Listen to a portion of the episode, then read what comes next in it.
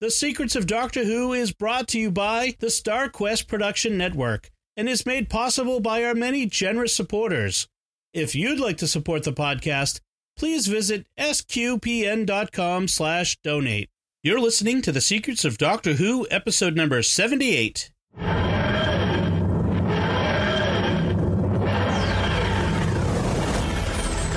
a doctor. I've lived for over 2,000 years. I am Scottish. I can complain about things. Shush. Hi, I'm Dom Bettinelli, and you're listening to The Secrets of Doctor Who, where we discuss everything about the hit BBC series Doctor Who. Today we're discussing the first Doctor story, the William Hartnell, in The Keys of Marinus. Joining me today on the panel are Father Cory Sticha. Hi, Father Corey. How's it going? And Jimmy Akin. Hi, Jimmy. Hey, Dom. So, the Keys of Marinus. Uh, we're continuing our march through the first Doctor's stories as we have. Uh, we've skipped one, uh, Marco Polo, uh, because it doesn't exist. Uh, in On video. on video, uh, the audio is out there, but uh, and some this fan. You said fan animation. Uh, I'm not sure if there's if there are fan animations of this one. There probably are. You can definitely get the audio, and I've heard the audio for Marco Polo, and I wish. And there are some production stills which look gorgeous. Um, I wish it still existed on video, and I really hope they make uh, an animation of it because it's a, it's really a good story. Um, and it also explains why Ian is wearing such an unusual silken costume in in the Keys of Marinus because he's he's wearing like these silk pajama type costume th- that he was given uh, in Mongolia in uh, Marco Polo. That was going to be my my first question: is why is he, Yeah. Ian wearing this costume? Uh, and I just uh, looked on YouTube, and there is a site called Who Recons that has created this in what looks to be fairly primitive CGI, but Mm-hmm. it's at least been something's been recreated. oh, cool. Yeah. So that's Cool. Marco Polo. Uh, so we've skipped that one for now, and then we're, we're right now we're doing uh, the Keys of Marinus, which is a six episode uh, serial that aired by Terry Nation. by Terry Mhm. Nation, who's usually writes the Dalek episodes. I mean, he's the creator Right. of the Daleks, uh, but he's doing this one. Uh, no Daleks in this one, um, and uh, aired in April and May of 1964. It's the first season for the first Doctor.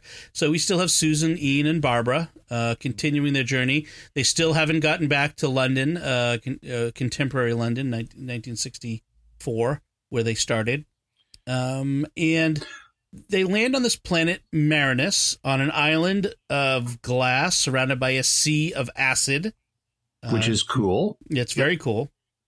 Uh, they encounter uh, this figure Arbitan who tasks them with the quest to rec- the classic quest story. You know, Yeah. that you, Yes. you're, you have Go must- find these MacGuffins. Yes, the four of the five operating co- keys to a machine called the Conscience of Marinus, and he is the keeper of the Conscience of Marinus. Uh, and they have to travel to these five different locations, or I mean, four different locations to find the keys while avoiding the evil uh, Voord who are trying to seize them for their own purposes. And I was I was really surprised by this episode. This is one of the the first Doctor episodes I've never seen before. This is the first time I've seen this. My my uh watching of early Who is kind of weak. Yeah, it's kind of weak. I haven't watched a lot of these se- episodes. Of course, some of these episodes are ones that have been recovered in, say, the last 10, 15, 20 years. I don't know if this uh, uh, this serial in particular, but a lot of these early first Doctor episodes that do exist have been recovered relatively recently. Um, so I was surprised by this episode. First of all, by how elaborate it was. yes, Yeah. This serial is probably one of the most elaborate of the early Who series I've ever seen. I think they shot half their uh, set building budget just on this serial, um, but also how dark it was. Yes, yeah, Yeah. really. It's clear they haven't yet, in a, in a number of respects, they haven't yet developed the formula that will tend to govern the series going on. I I really like the Keys of Marinus as a serial. It's um it in it the series is kind of stretching its sci-fi wings. It Mhm. because it, unlike I mean we had we had a lot of this actually in the Daleks, in the original Dalek story. It was a fairly ambitious story in terms of the sets and the environments that we went to. All of this, this new planet, Marinus, which is now the second planet the series has ever visited after mm-hmm. Um, but it doesn't just all take place in near proximity. Um, we get a multi environment story where we have the island surrounded by the Sea of Acid. We have another city environment that at first looks like it's kind of Greco Roman, but then it turns out it's it's really kind of a slum. We have mm-hmm. a jungle set, we have an Arctic set, we have a city set.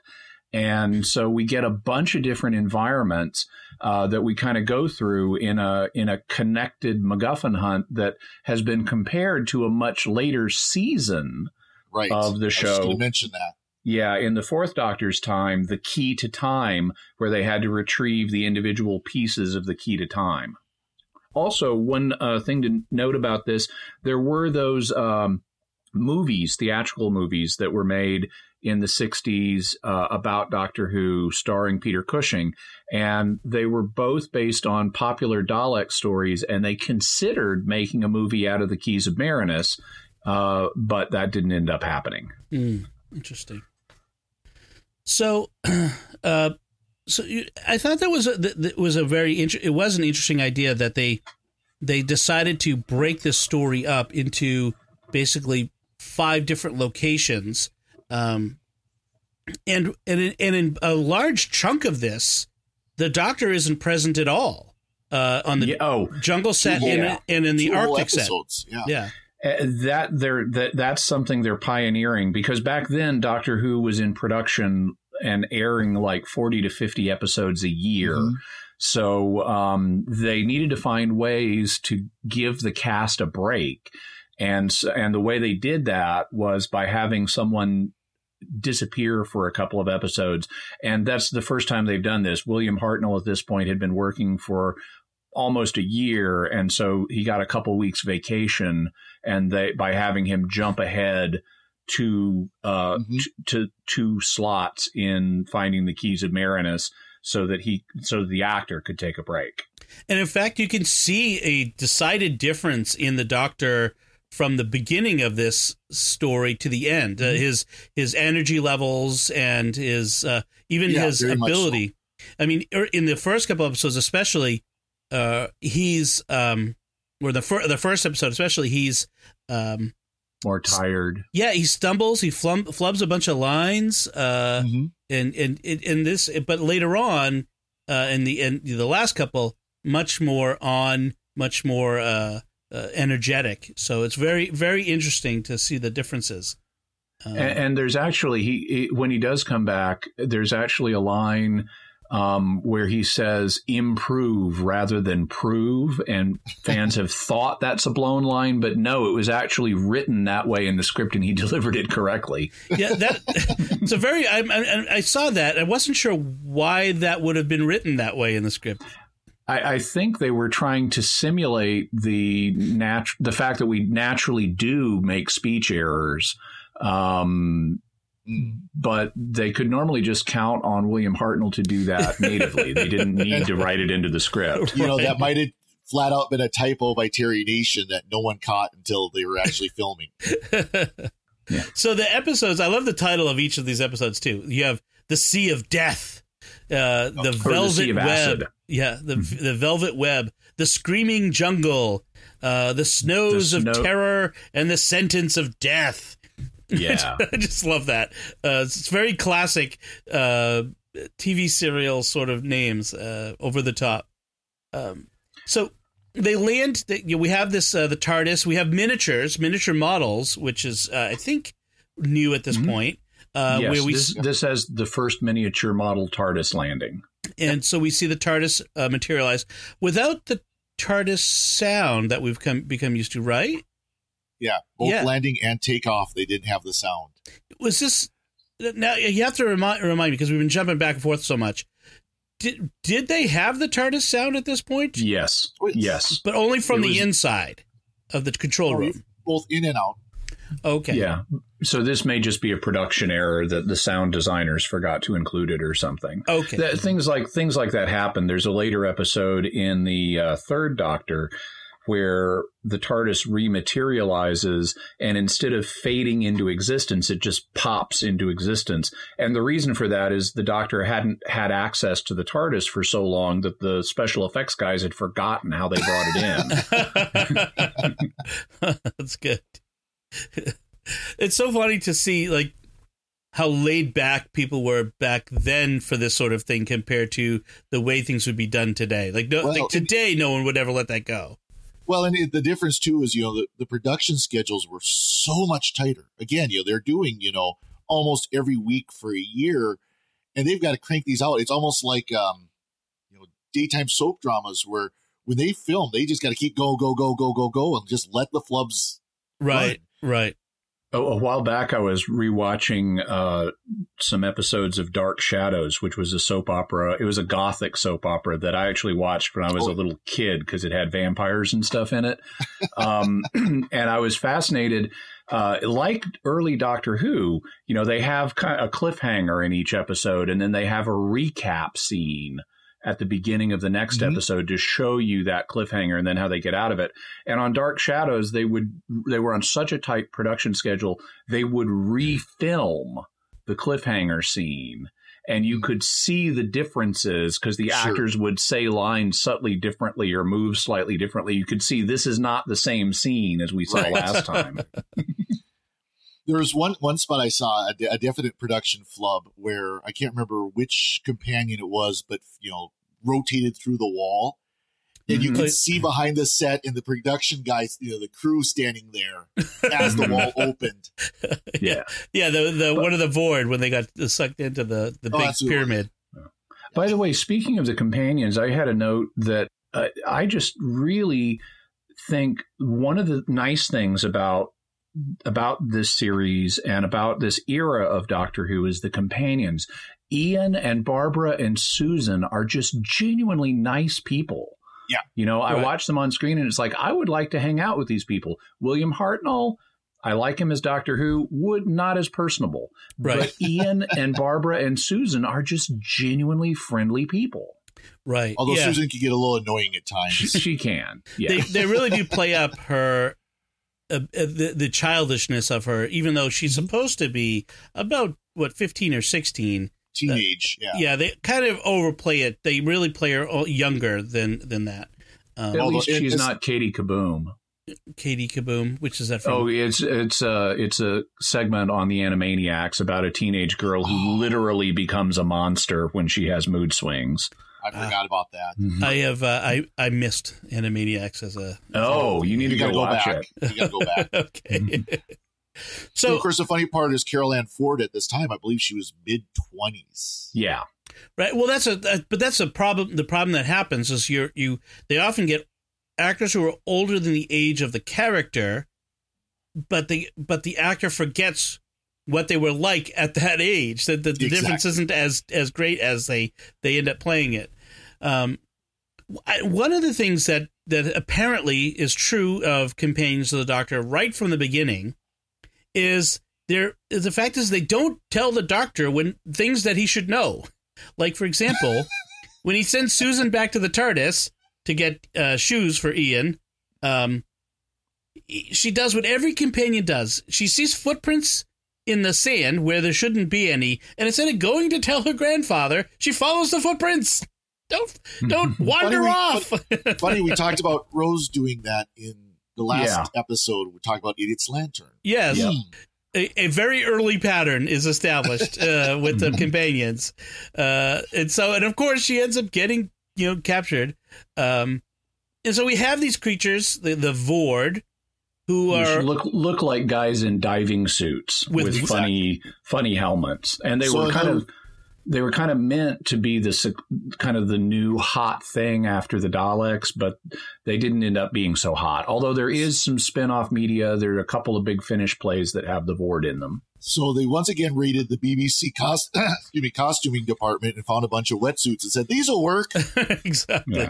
Let's Well- make funny helmets for them. So are the Voord supposed to be humans inside these costumes? Yeah, they may be aliens, but they look like they're supposed to look like humans inside those costumes. Like Arbitan looks like a like a human. right. Okay, because because what happens is is they they use these vehicles to to uh, cross the sea of acid, uh, these little submersibles, and one of the submersibles springs a leak. and The acid gets inside, and and basically dissolves a Voord One in his Voord. in, and leaves his suit behind. Um, Yeah. So the suit is not their body, but it's just their wear it. I can't imagine wearing a wetsuit, including the flippers, while trying to run around this this this uh, giant pyramid. it just seems inefficient. Maybe change It- out of that, guys. Yeah, it does. In this episode, now they changed this a little bit in some of the spin-off media, but in this, it's implied that the Voord are just a faction of the other people from Marinus that Mhm. ori- that found a way around the conscience of Marinus. Well, and in fact, their immunity to the conscience of Marinus could be related to the the costumes they wear. Well, and it's it's um it's kind of implied that they're that the Voord look like other humans because the companions are asked, you know, are you Voord? You could It's be true. Voord. Right. I can't remember exactly when, but there's some point where they mention that. So Yeah. So let's talk about the conscience of Marinus. Uh, It's this is a very uh, uh, interesting concept. This is a very I- Mhm. I- at the center of this story. Uh, it's a giant plastic dodecahedron. Right, that uh, acts as a an external imposed conscience. Um, Mhm. It was a judge and jury that was never wrong, but it, yeah, how about that? but but it was then made more and more powerful, so that eventually it took over as the conscience of every person on the planet. So no one could ever choose bad, no one could ever make an, a, an evil choice or a wrong choice. They don't have to have the burden of free will. Ex- exactly. They eliminated evil from the minds of men for seven centuries, Arbitan says. But then the Voord uh, developed an immunity, or some somehow were able to avoid the influence of the machine, and they turned off the machine and hid the keys, so that the Voord couldn't use the machine to control everyone. and Um, make them evil. Right, right, uh, and because the machine takes away free will. I mean, hey, what what an idea! Well, Yeah, well, I like the idea though that they took the one key and they, they put it on top, like you might put your key on top of your, you know, above your door. So yeah, they left one key right, yeah, just on top of the machine. I find it just, I find the way the conscience of Marinus is handled in this just fascinating because it's so different than everything else that happens later in the series. I mean, it, we've noted how at the beginning, and even the show has noted, Peter Capaldi's doctor noted, at the beginning, he wasn't really a hero. He was just traveling. And wow, is that on display here? Mm-hmm. Because in every future incarnation of Doctor Who, free will has a huge priority. And to imagine the doctor not really having a problem. I mean, he does at the end say he values free will more than than uh, what the conscience does, Right. but he's not passionate about it at all. He's kind of like doesn't really have well, a problem. and, I if- mean, and the, the only reason why they did this whole adventure wasn't to help them; it was just so they could get back into the ship. Yeah. And he's like, doesn't have a problem with, okay, we'll help you rebuild your mind control device as long as we can get back into the TARDIS.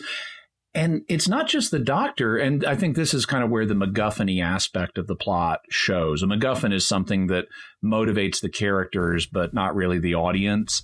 Um, and, um, and, and even the characters in this are kind of blase about whether they get the conscience functioning again or not. Mm-hmm.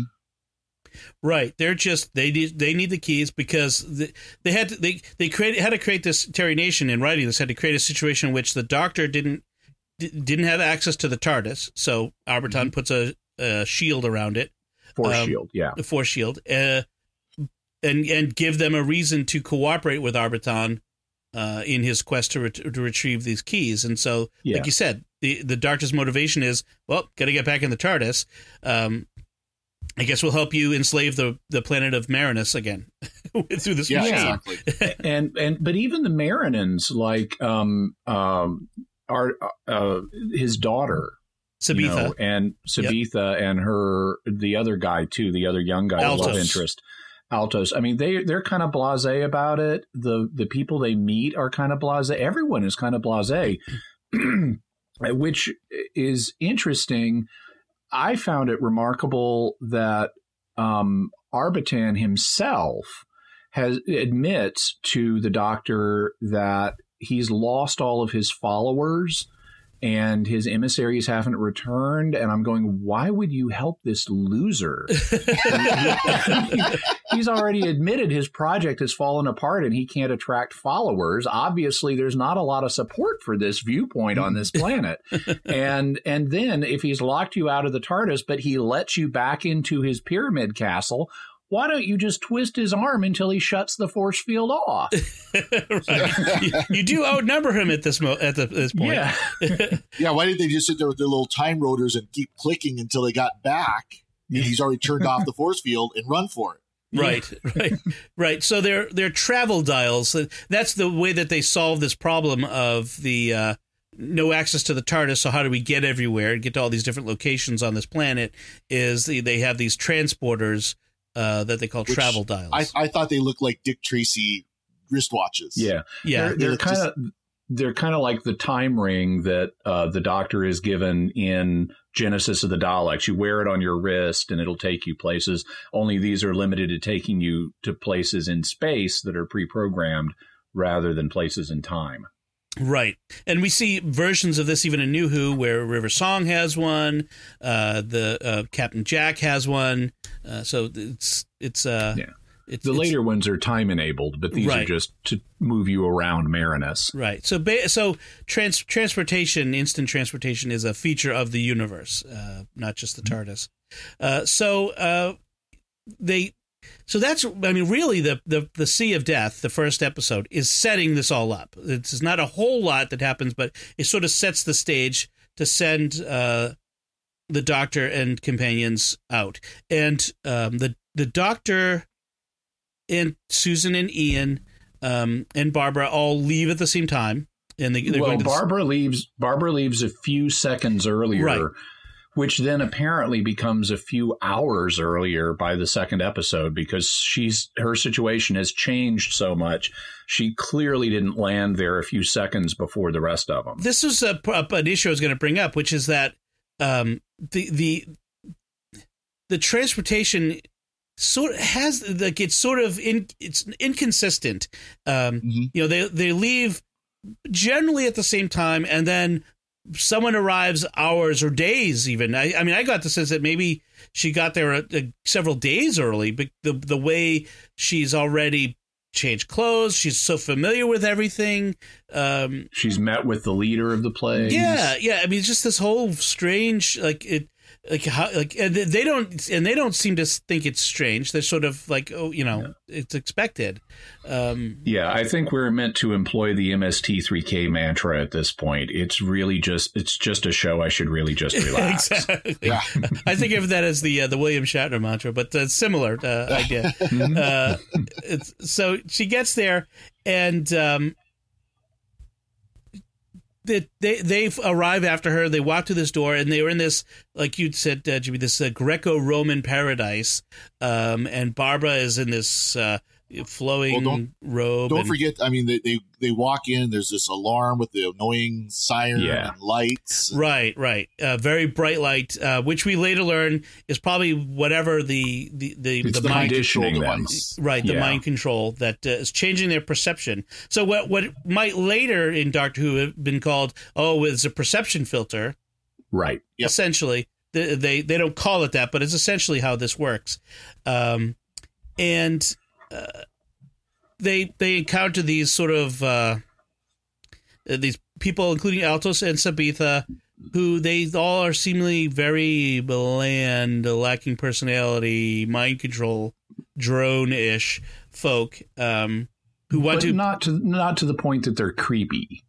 Right, right. Uh, just sort of bland people, uh, yeah. say, who are willing to to to cater to every single whim and need perfectly to the to the nth degree, um, the, the, including a laboratory for the doctor. He, he, he wishes for a, a laboratory.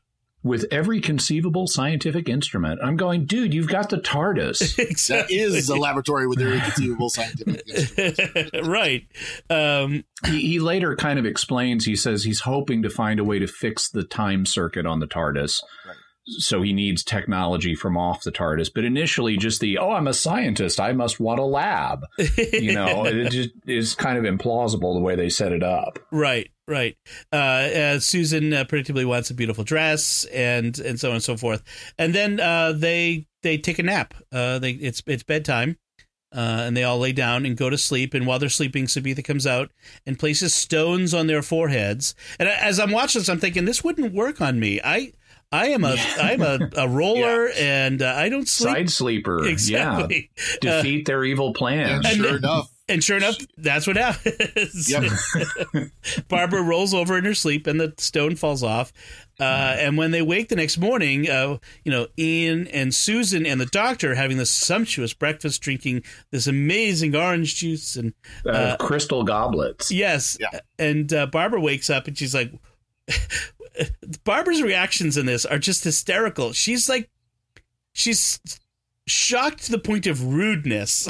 yeah, Mhm. I mean, she's like, "Get those rags away from me!" To, uh, to referring to uh, Susan's uh, lovely dress, and you know the she throws the the goblet, which she sees as a disgusting mug. Yeah, and I Yeah. love the I love the reveal of the mug because the doctor's just been talking to Susan, and we've seen the crystal goblets they're drinking out of, and yeah. they're going how beautiful they are. And then, um, when the doctor tells Susan to get uh, get Barbara some fruit juice, Ian is in the foreground, and the and the doctor and Susan are in the background, so you can't see Susan's hands as she's pouring the fruit juice, but you just see her doing something behind Ian's back, and then she reaches around with this perfectly ordinary coffee mug, and it's a it's it's an effective reveal. I like that. Yes, it's uh, it's it's filthy. She says. Yeah. yeah, there's the the, uh, the but earlier on, the doctor and uh, and Ian are like, look at these exquisite glasses, Chesterton. Uh, oh, can I have more orange juice, please? So you, they're really playing it up. It's so Oh, funny. yeah. And then Barbara wakes, and uh, they, she's like. Uh, no, it's filthy. And the doctor admonishes her. Now you've broken it. Uh, we, uh, the, it's one of a set. you've destroyed one. like, wow, this sounds like my mom. Uh, exactly. and then, I, I uh, guess I guess you can chalk it up. Now, really, I think they're just interested in world building, and this is where the MacGuffin aspect of the plot kind of shows through in weak writing. But if you think about it, they're on this. They really want to get back on the TARDIS. They've agreed to go get these keys. They need their travel bracelets to do that. So when Barbara shows up. She loses her travel bracelet and doesn't go looking for it, and they have to bring it to her. As, oh, hey, my travel bracelet, thanks. Right. And then none of them spend any time initially looking for the key that's the reason they're there. None of them says, Hey, do you know anything that looks like this? Have you ever seen one of these before? We're looking for something like this. They do no investigation about the key. They're just interacting with their new Greco Roman environment. Well, now the only thing I can ex- I can say as a way kind of try to to try to maybe explain that is that when they got zapped with the mind control Yeah. device, it helped with that. right. You know, it, it kept them it kept them focused more on the stuff right. that they were Yeah. getting from them than instead the image instead of the what they were there for in the first place. Right. And so we can kind of headcanon that. Eventually, we learn that the um, the the city that they're in is. I mean, uh, we see from Barbara perspective, it's all a dump. Yeah. And I and I love when the Doctor and Ian are being shown the lab, and we never actually get to see the lab. But the doctor's like holding up a piece of junk and going, "Oh yeah, with with scientific equipment like this, I bet Yeah. I can fix It's- the TARDIS." It's like an empty room. I mean, it was you know what we did see of it was an empty room with a table and a mug, another mug. Yeah, with chips, the the the uh, enameling chipped. right. Right. Yeah. And we, But and, we, it- we okay. learned that behind all of this are these creatures that live in glass cases that are basically brains with eye stalks. yes. um, I was waiting for them to start the- betting quatloos on everyone. Yeah, exactly. um, although this precedes the Quatloos, Yes. uh, the gamesters of Triskelion. Um, apparently, in the script, there's a little more information about these creatures. They're called Morpho, and the city they're in is called Morphoton. Right. Um, and I somewhere I think in the script it says that they outgrew their bodies, their brains does, outgrew their it bodies. does say that. They do say yeah. that. In which case, their bodies must have been really small if these brains busted out of them. um, but oh, the the most amazing thing though is so like Ian is totally under their power, and they order Ian to kill Barbara, right. and he proceeds to do so Yeah. or try to Yes. do so with no sign of struggle at all. We don't get one of the classic cliched, "Oh, I'm torn. I love this person, and now I'm being commanded to kill them." None of that. Ian is just totally their Immediately. willing drone. Right, and and meanwhile, Barbara encounters Sabetha, who uh, was the girl who placed the stones, who's under the control of uh, Morpho, um, who is turns out to be Arbitan's daughter, who he'd sent to go get the keys, and she's wearing one of the keys on a chain around her neck, and and um, Barbara is able to eventually get her to respond and to snap out of it. Now, one of the things is. Um, Morpho's like, oh, we, in four hours we'll give them the final treatment, and they will be irredeemably under our control. Except, Except they weren't. ex, well, except Sabetha and Altos were able to break their break free from their control. So, uh, but Right. maybe that's because the Morpho they they did they, did they kill? I forget. Did they kill the brains in a jar? Yeah, Ian Yes. breaks the glass. Well, Barbara starts smashing Barbara- the glass, Barbara- and that's yeah. what stops Ian. Right, Yep. right. That's what it was. Um, if you have brains under glass, they must stay under glass. Otherwise, it's a bad thing. um, Why so- they didn't use plexiglass is another story, but yes. Yeah. Um, it actually makes some sense. I mean, if your brain was exposed, you wouldn't. You would want it in a sterile environment if your Yeah. brain had busted out of your body. well, this is true. This is true. Uh, and so uh, you know, now that everyone is free, they bur- they're burning the city, and they need to uh, uh, escape from this. And uh, Oh, and that makes no sense because if I am a newly freed slave from mind control, my first thought is not going to be, let's destroy the only material assets I have by burning down the city where I live and that and my house that it contains. Yeah, exactly. uh, so this is at the point where the doctor gets the brilliant idea of he's going to skip ahead to the end to the to the last location, while uh, Ian and Barbara and Susan continue on to the next two locations. He's going to try to find Altos's friend Eprin uh, in the city that we're going to come to. Uh, but they're going to, you know, take the long way around, so to speak. Um, Get the other two keys. yeah, and Susan is like she's sad because she's gonna not gonna see her gra- grandfather, and decides to leave without you know really a long goodbye, and disappears, and uh, and Bar- leaving Barbara and Ian to to, to catch up, and s- then she appears in this jungle which is screaming and Mhm. overwhelms her, and that takes us to the next episode, the screaming jungle. Um, now. Uh, I'm trying to remember So- exactly what happens with Well, Susan ep- here. Susan is initially overwhelmed, but then the jungle stops screaming. And so when Ian and Barbara show up, they kind of start exploring their environment. Right. Um, they find this kind of stone jungle temple thing, and um, that's kind of booby trapped. And Barbara gets tra- stuck in it, and then Ian tries to get in. And it turns out there's this guy who is another one of of uh, Arbitan's former associates who is here manning the temple and keeping the keeping the key hidden. He actually um, has two keys, one of which is a fake right. And they realize that's a fake and he eventually decides he can trust them but he's apparently dying for no obvious reason and Yeah. uh, he gives them this message de302 and uh, points to a doorway and and this is all as the jungle is preparing to become active again and start screaming and then it's going to come to life and attack everybody so vines and that happens. So vines start to try to probe their way into the temple and strangle people and stuff like that. While Ian and Barbara are trying to figure out what DE 302 means, their first thought is that it's a safe combination, and there is a safe there. And they try it, but it doesn't open the safe. so then, as they're looking around and as the jungle is attacking them in the temple, um, they notice that there are all of these beakers filled with chemicals that have chemical formulas on them. And they decide DE302 is a chemical formula. So, like the O2 is it's like an oxide.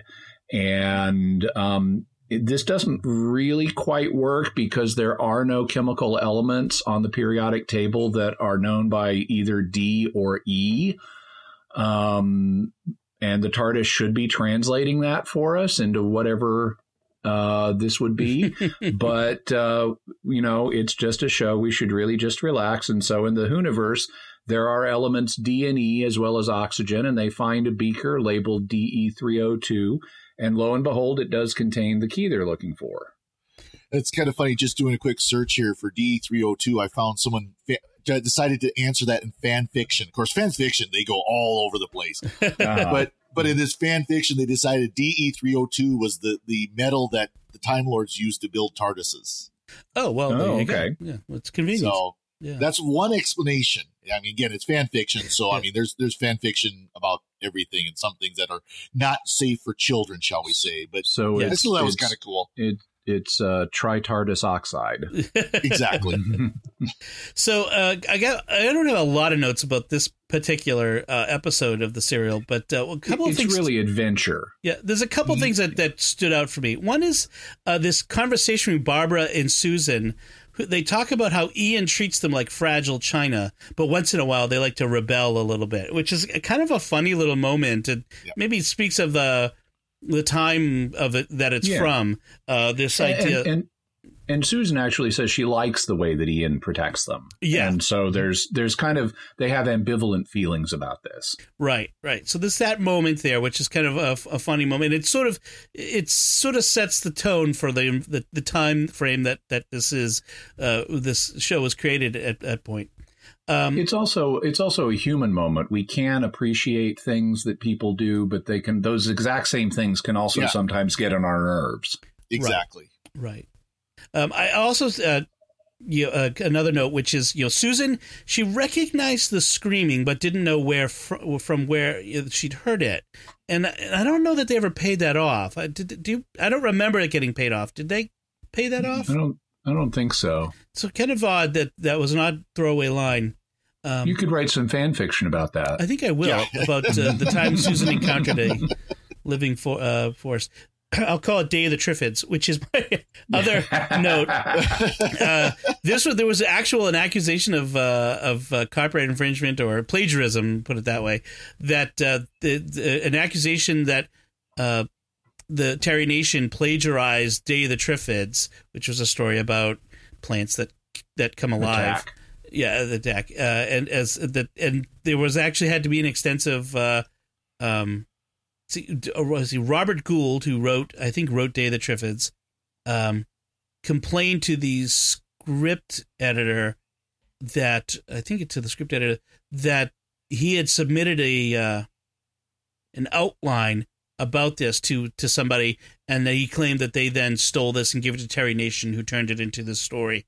I don't know. Uh, they showed that was not the case. Yeah, it was an interesting it, little episode, it, but yeah, it also I think it's kind of overplaying one's hand because you no one person is going to have a monopoly on attacking plants. Not right. when there are things like Venus flytraps in the world. Well, and it's sort of the I mean again the the nature of science fiction is, is that there's only so many truly original ideas that you can come up with uh, yeah, and and this is early, sort of early science fiction, and I think that we're, they were still feeling this out um, uh, on this sort of idea. Um, kind of a, a, production production note I got a kick out of um, the when they would climb on the the the idol that would then spin around. how was an actual crew member's hands that closed in on them. It wasn't yeah. like some set piece. It was an actual person back there.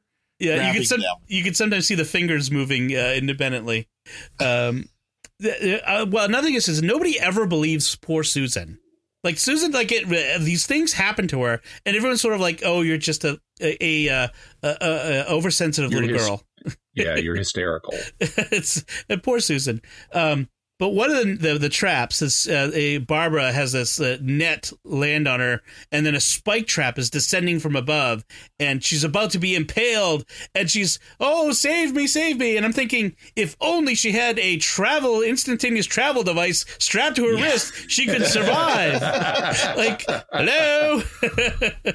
Uh, that's just a, a, little a little thing well, there. I like I like how Darius was standing there watching it too. Yeah, yeah. Here it comes. This is my favorite part, says Darius.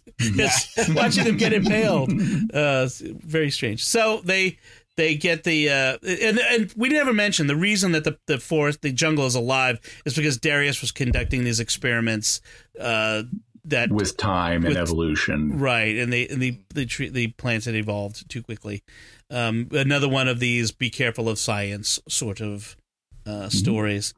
Um, and that brings us to the fourth episode. They they they escape from there and head off Does, to the snows of terror. The they came to Montana this last winter.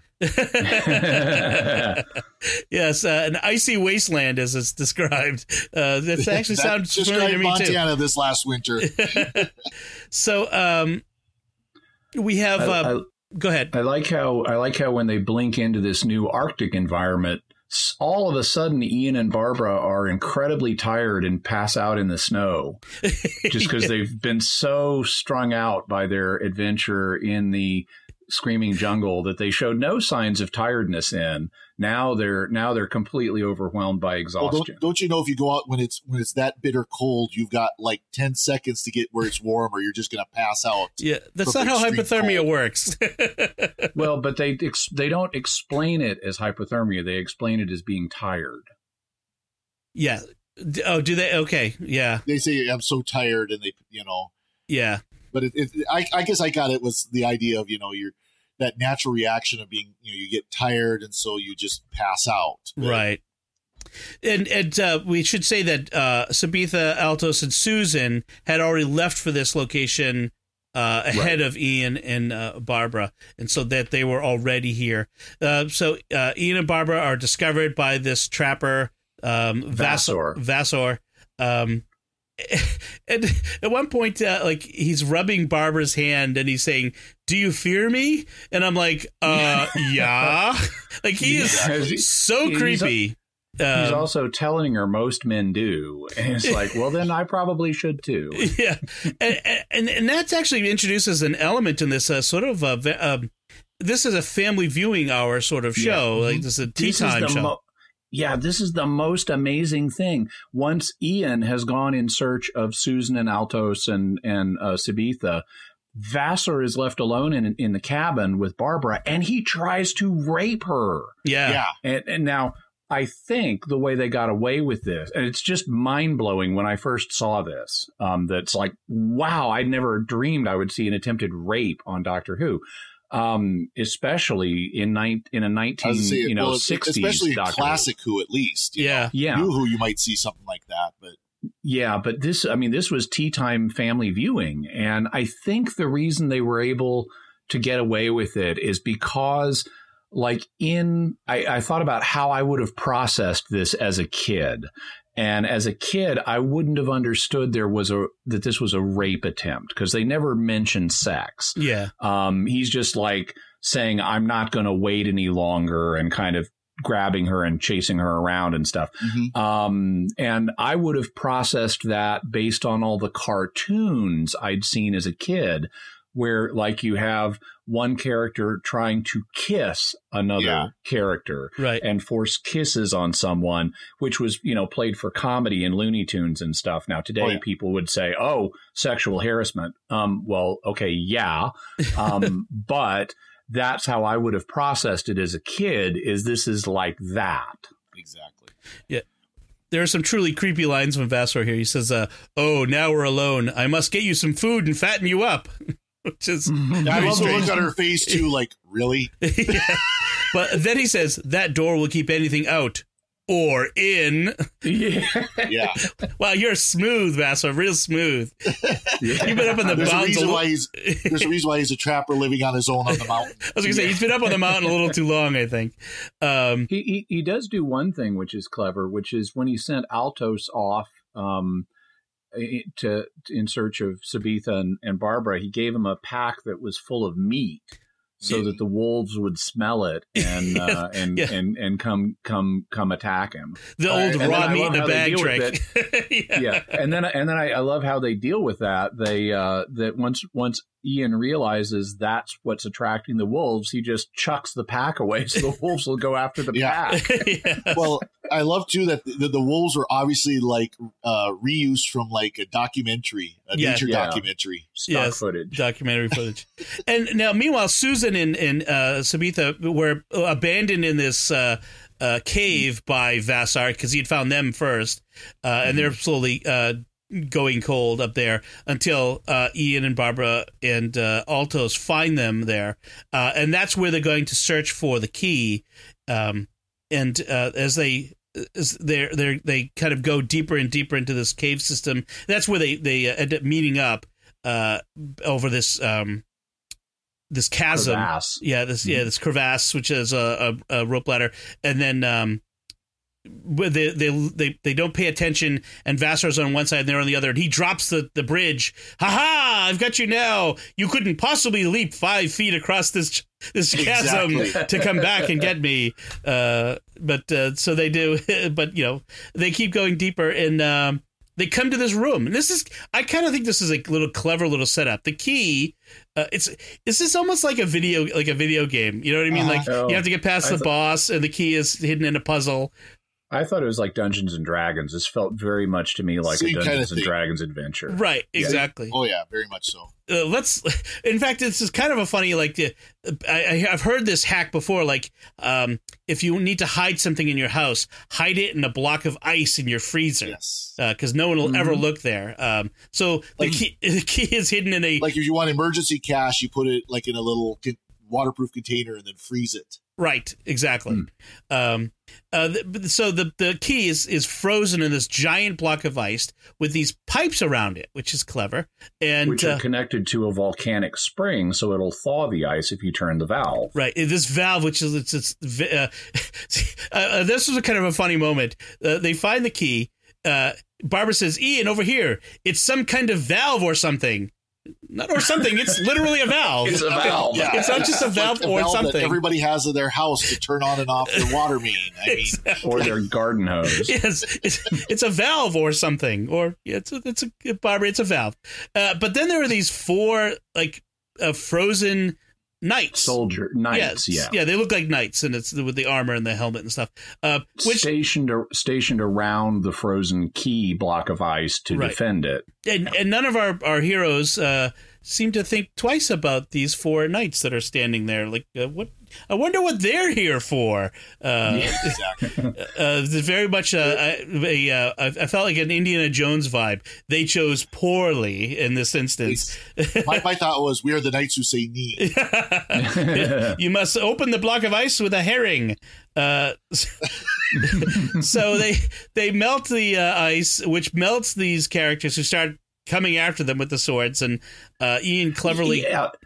collapses now, the, uh, the the the the wall or whatever the entrance to temporarily block temporarily, them. Yeah. yeah. Now, by the way, speaking of the walls, I, I love the set design. Mm-hmm. It's it. They've got this hard plastic, clear yeah. hard plastic, right, to over the walls to make it look like it's ice. But in some places, it's just plastic wrap.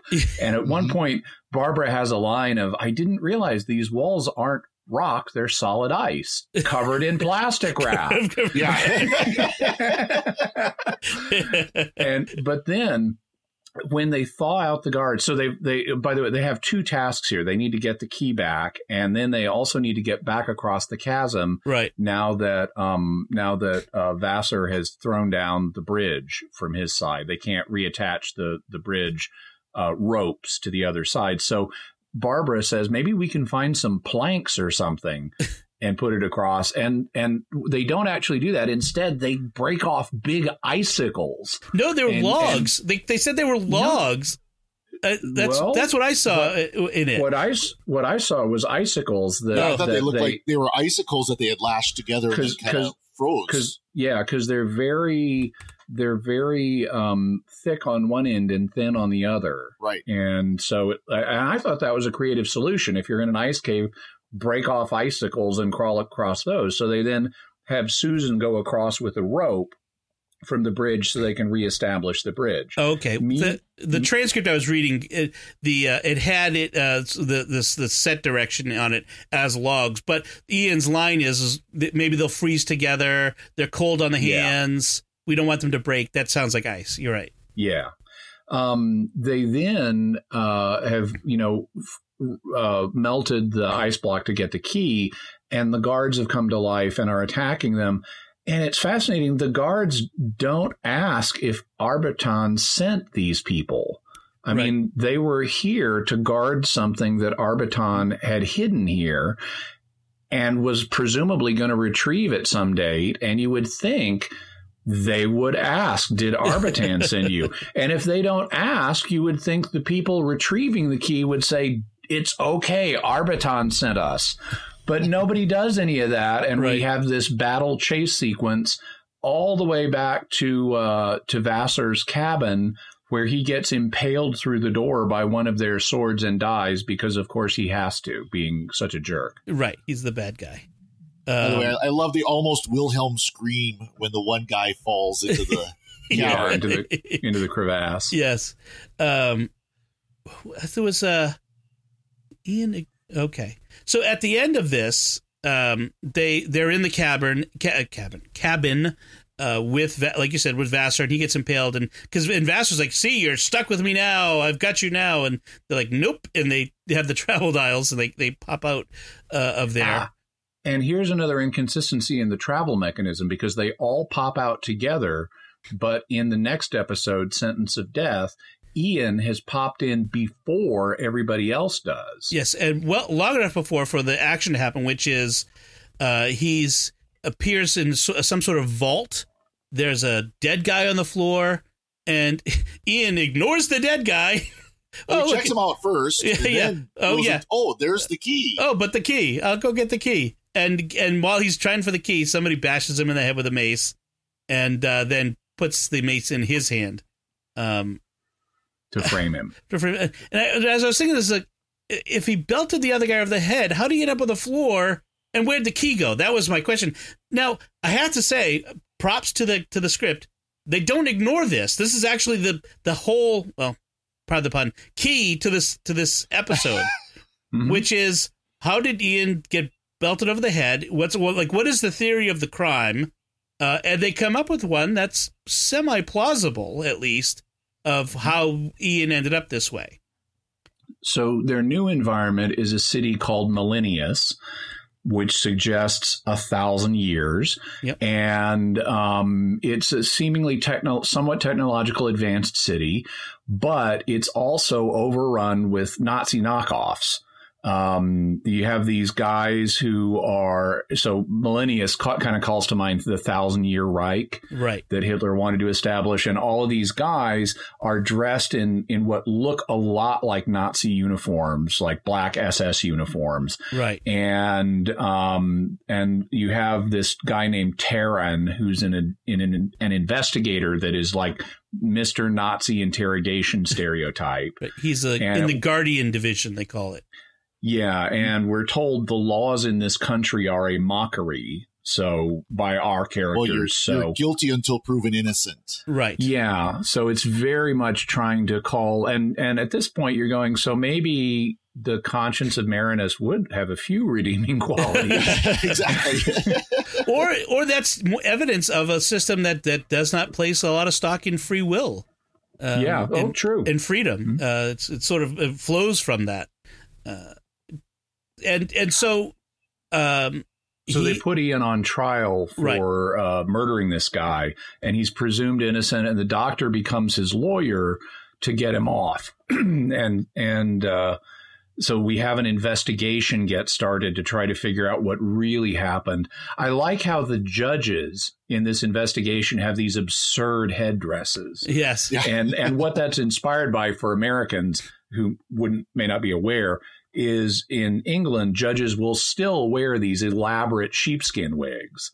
And so judges have elaborate headdresses in England. And here we have an alien, they're not made out of sheepskin, but we have this alien version of a judge's ceremonial headdress. Right. Right. You know, And- and- one thought I had about this this whole trial um, scene, which I thought they, they did a, a really good job with it. Again, you know, for the for only having twenty five minutes. Um, in the uh, Star Trek Deep Space Nine, they kind of play with this idea where the Cardassian justice system is if you are you are found guilty before you even have a trial. And the purpose of the trial is more to show how good the trial system is, the justice system is on Cardassia right. and you go there not to defend yourself but to plead that you were wrong to defy the Cardassian government and that you should have a lighter sentence because you are sorry for what you did. It's very much a similar mindset. Yeah, yeah. That the the the system is what's important. Uh, the individual is not, uh, and that's that seems to be here. I feel like the um, the the conspiracy was somewhat complex, but well done. I mean, I feel like that that was well written. Um, that was believable. Uh, the the various players in this conspiracy were were good. Um, So what we have is, is the relief guard. The, the so there was a guard inside the vault, and then there would be a relief guard outside the vault uh, to come in case the guard inside the vault needed him. And so uh, the relief guard was in on it. Obviously, they were the inside man, and his wife. It turns out was also in on it, along with the prosecutor. Not and we don't know any of that at first. Right. We get this revealed little bit by little bit. Um, Susan and Barbara go to confront uh, the relief guard, and he he kept us like yeah yeah. They, they kind of keep trapping him into into like revealing like so the you know. We, we actually have found the key. You can't possibly have found the key. I hit it too well. I mean, he does Yeah. that. He does that like Does twice. that twice. yeah, this guy's not the brightest bulb on the tree here. He's not, they, I think they could have found a better uh, accomplice uh, in this. Yeah, and by the way, this episode, just like we've commented about some kind of jaw dropping moral things earlier in this story, you know, the doctor not caring about free will, Vassar trying to rape Barbara. we get a couple of more startling things in this episode. Aydan hits his wife. Right, So off we screen. have actual Yeah. off screen, but we have Yeah. actual spousal battery here Yeah, you just which they Yeah. they didn't even do in uh, in the Idiot's Lantern, where we had a guy who was engaged in at least emotional spouse abuse. But in New Who, they they didn't they pulled back from the physicality. Here they don't. right. We hear the sound of the slap, um, and then later in court, he gets killed by a ray beam assassination in front of his wife, right. Well, in which fact, is also kind of startling. in fact, what, are we led to believe that she's the one who did it? That she's she shot him? Maybe I didn't get that, but maybe. I, I wasn't. The, the action kind of happened pretty quick, and at the end, where the where everything's explained, uh, the the mandatory uh, explanation of of the conspiracy, uh, I thought that it, it was leading us to believe that she's the one who did it. Um, Hmm. If so, she got hers, I guess. yes, she did.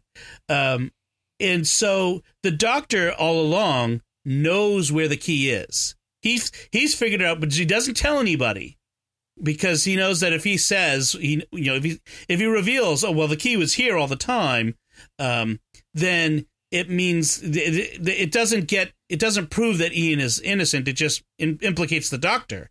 Um, he's got to get the, the, the actual conspiracy conspiracists to, to confess to confess- give themselves away. Right, right, and and he wants to use that knowledge uh, to, for his, to, for his benefit because you know the Taran, the investigator, you know says they've they've scanned the the uh, room using psychometric scanning techniques. Yeah, and they they checked the mace that was used to kill the original guard and determined it was not previously held by Ian. Right, So that gets Ian off the hook. And he says they did a psychometric examination of it.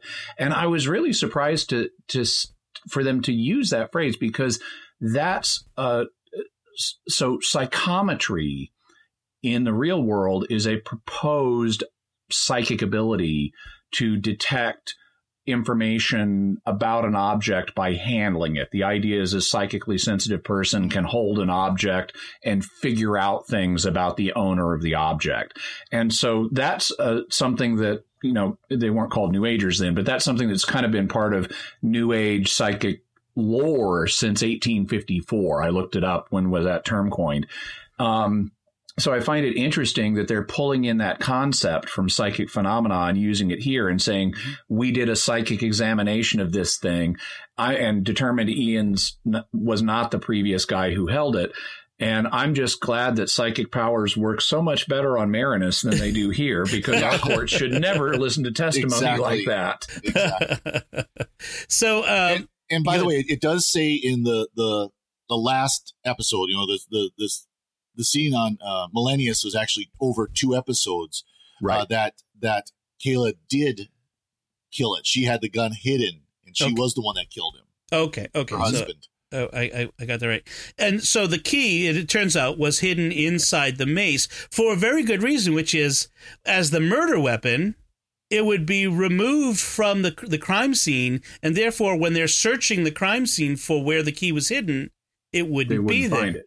And a- they didn't yeah. scan it. They had some kind of of like X-ray type scanner that Yeah. everything had to go through before you came in and out.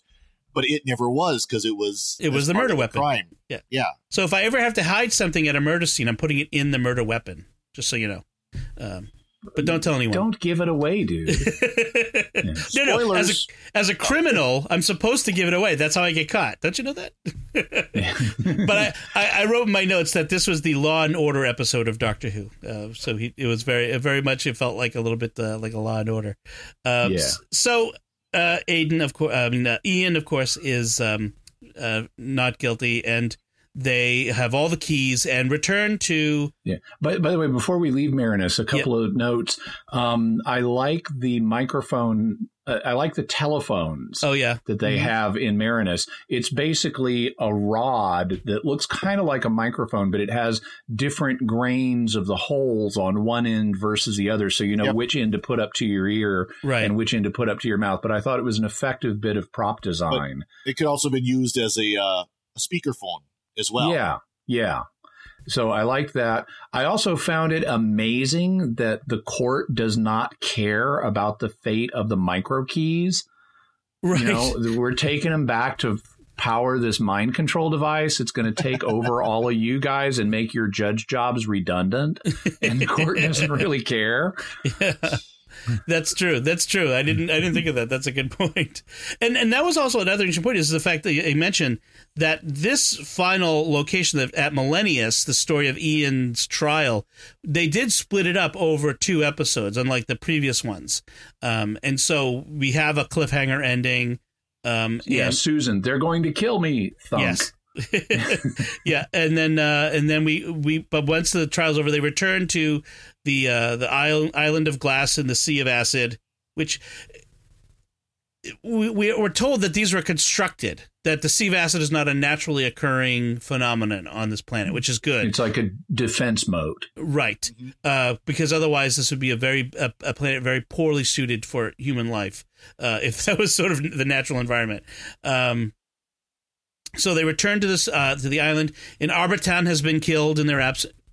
Wait, has he been killed in his in their absence? No, Yeah, yeah, remember. he he was was- like in the first he- episode. he It's got like right after they left. Oh, right, Yeah, right. One of the Voord got him. uh, so much happened in this. Like I, I kind of lost track. Uh, and and so the Voord are now in control, and Yartek, who's the leader of the Voord, uh, is wearing Arbitan's robe with uh, the hood up, and he's got this he's got this giant head thing uh, going on, but nobody seems to notice that Arbitan Yeah. suddenly has this giant head uh, under this hood. Uh, but you know. But- You've never by seen way- Catholic monks walk around with that? Oh wait, this hood don't stack up that high. By the way, Yartek, we're told, is the original founder of the Voord. He, it was him who figured out a way to resist the conscience.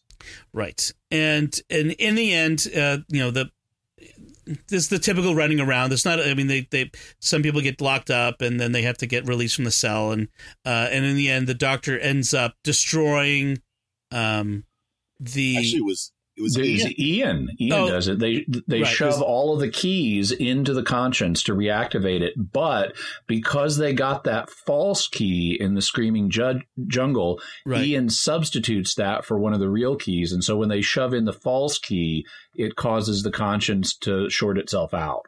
and and so we, we it's it's kind this is this if at anything is where we kind of get the them saying, you know, hey, it's probably just as well that we don't have a, a, a device that enslaves people. Uh, yeah, their I, I, wrote, I wrote down the line the doctor is talking to Sabetha and saying machines can't make laws. Machines can make laws, which is kind of startling in of itself. Yeah, right. But he says machines can make laws, but they cannot make justice. And so he just delivers that as kind of his final summary, but he doesn't he doesn't seem particularly passionate about it. Right. And Sabetha as the son of the guy who was the main ideologue behind the conscience, uh, at least in recent times, also doesn't seem. She seems okay with that too. Right. Nobody seems to have particularly strong feelings about. They're, they're uh, kind of like, yeah, it's just like, yeah, we'll just go back to Millennius. It was a nice place to live. So, yeah. at which point I'm wondering, a nice place to live. Well, so why did you just destroy the darn machine in the first place? Like, right. if nobody kind of cares, maybe they should have just destroyed it, and the, so the Voord couldn't have used it. But yeah, yeah. yeah.